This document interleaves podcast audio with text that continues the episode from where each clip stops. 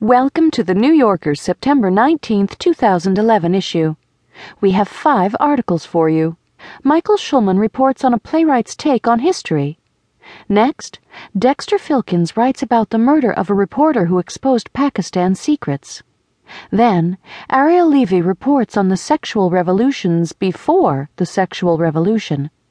And finally, in the current cinema, David Denby reviews Steven Soderbergh's new film Contagion, starring Matt Damon, Kate Winslet, and Laurence Fishburne.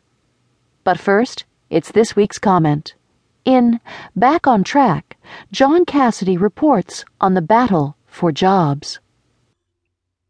A few hours before President Obama presented his new job creation plan to Congress last week, Ben Bernanke, the chairman of the Federal Reserve, made a less ballyhooed appearance before the Economic Club of Minnesota.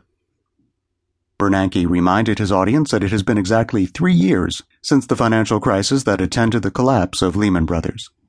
Then, he pointed out that the recession that Obama had inherited from his Republican predecessor was even more calamitous than had previously been thought.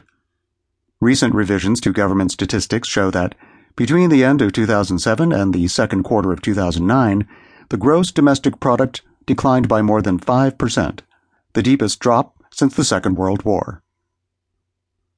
Obama didn't refer to Bernanke's update, but knowing the true magnitude of the collapse is critical to understanding the economic and political context in which the president spoke. 9% unemployment, 16% if you include people who have given up looking for a job, and those who can find only part time work, and a widespread belief that the administration's first stimulus package the $787 billion American Recovery and Reinvestment Act of 2009 was a failure. To quote Governor Rick Perry of Texas in last Wednesday's Republican debate, Obama has proven for once and for all that government spending will not create one job. The record demonstrates no such thing. A chart showing fluctuations of the GDP over the past few years indicates a modest recovery beginning in the middle of 2009, just as the stimulus dispersals were kicking in. The recovery continuing at a decent clip for more than a year, and a severe tapering off toward the end of 2010, by which time most of the stimulus money had been spent.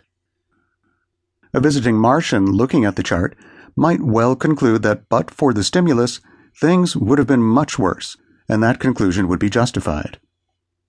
Based on estimates from the nonpartisan Congressional Budget Office, by the end of 2010, the stimulus had created close to 3 million jobs, which is not far off the outcome that White House economists predicted in early 2009.